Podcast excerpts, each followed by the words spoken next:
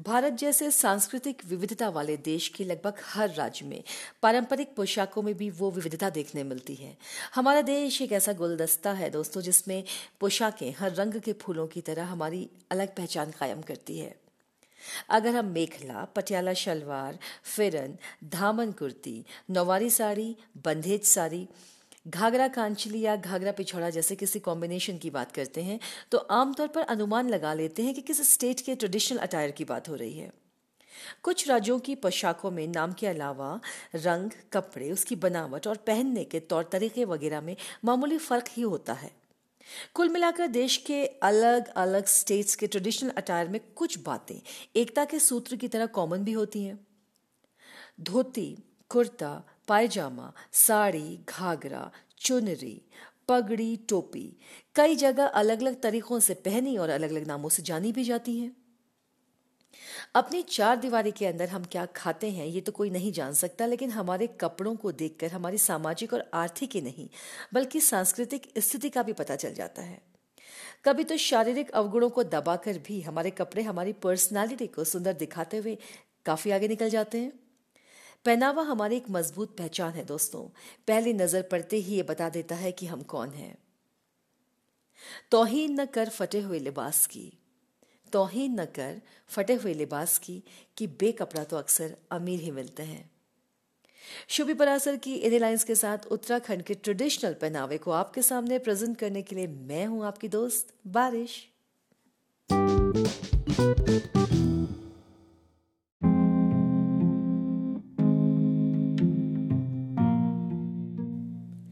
भले ही हम आम दिनों में एक जैसे वेस्टर्न कपड़े पहनते हो, लेकिन अपने तीज त्योहारों, शादी ब्याह या दूसरे खास अवसरों पर अब भी देश के हर हिस्से में पारंपरिक पोशाकें ही पहनी जाती हैं। यही पारंपरिक परिधान हमारी अलग और स्पष्ट पहचान के अलावा हमारी भारतीयता की एकजुट पहचान भी है। हमारे भारतीय होने की पहचान, हमारे उत्सव धर्मी होने की पहचान, रंगों से प्रेम की पहचान, हमारी विविधता में एकता की पहचान। अगर ट्रेडिशन के तौर पे देखें तो उत्तराखंड की महिलाएँ घाघरा और आंगड़ी और पुरुष चूड़ीदार पैजामा और कुर्ता पहनते थे। समय बदला और इनकी जगह ले ली साड़ी, ब्लाउज और पैंट कमीज ने। तो क्या आपको लगता है कि शनील के घाघरों का रिवाज गया? अरे नहीं, शादी, ब्याह या त्योहारों में आज भी चमकीले मुलायम से दिखने वाले शनील के घाघरों में औरतें और अधिक औरताना दिखने से नहीं चूकती हैं। एक अलग ही जादू है इन घाघरों का, जो साथ ही साथ अपनी परंपराओं को जीवित रखने की गंभीरता की ओर भी इशारा करते हैं। इसके साथ पहने गए रंग वाली पिछौड़े, जो एक चौड़े दुपट्टे का काम करते हैं, औरतों की रंगत ही बदल देते हैं। शगुन की प्रति की ओढ़नी, उम्र की सीमा से परे, किसी भी महिला के रूप की शोभा, कुछ इस तरह बढ़ाती है कि इसके सामने अच्छे से अच्छे जेवर की चमक भी कम हो जाती है। कहावत भी है कि रंगवाली पिछौड़ा ओढ़ते ही जो सुर्खी किसी दुल्हन के चेहरे पर आ जाती है, वो सैकड़ों रुपए के मेकअप को फेल कर देती है। तेज, पीले, लाल रंग के गोल बूटों से सजी ये चुनरी, वैसे तो मलमल के कपड़ों से बनाई जाती थी, लेकिन आज के समय में यह स्टोल के रूप में नगों, लेस और मोतियों सितारों से सजाकर जॉर्जेट के कपड़ों में भी बाजारों में बिकने लगी है। और समय के साथ और अधिक पॉपुलर एक्सक्लूसिव और ट्रेंडी हो चली हैं। इस पर उकेरे गए चित्रों में सूर्य, शंख, घंटी और लक्ष्मी को बहुत शुभ माना गया है। अब तो उत्तराखंड के बाहर के लोग भी इस पिछोड़े की ओर बहुत आकर्षित होते हैं और फ़ैशन मानकर इसे कहीं भी पहन लेते हैं।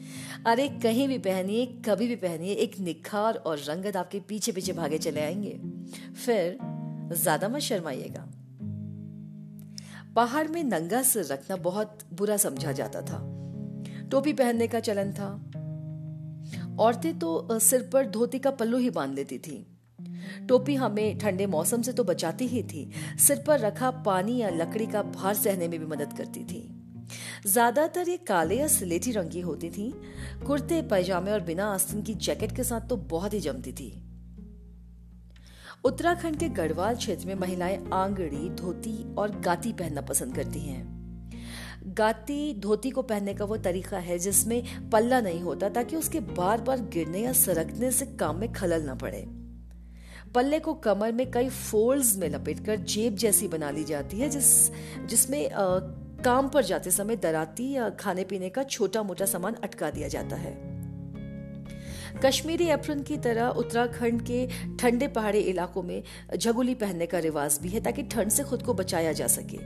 ये मोटे ऊन का बना एक लंबा गाउन होता है, जिसका कोई विशेष आकार नहीं होता।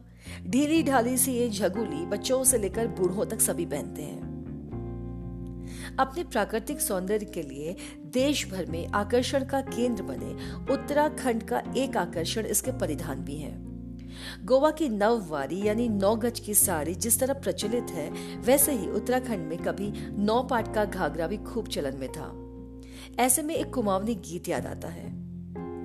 एक हाथ दांतों लिछू, एक हाथ ऐना। एक हाथ दांतों लिछू, एक हाथ ऐना। नौपटी घाघरी तेरी रेशमिया चैना, हाय हाय रे में जाता। रंगवाली बिछौड़े के रंग, ढंग और धूम को फिर से याद कराती, आपसे विदा लेती हूँ, फिर वापस आने के लिए अगले बुधवार। Till then keep the faith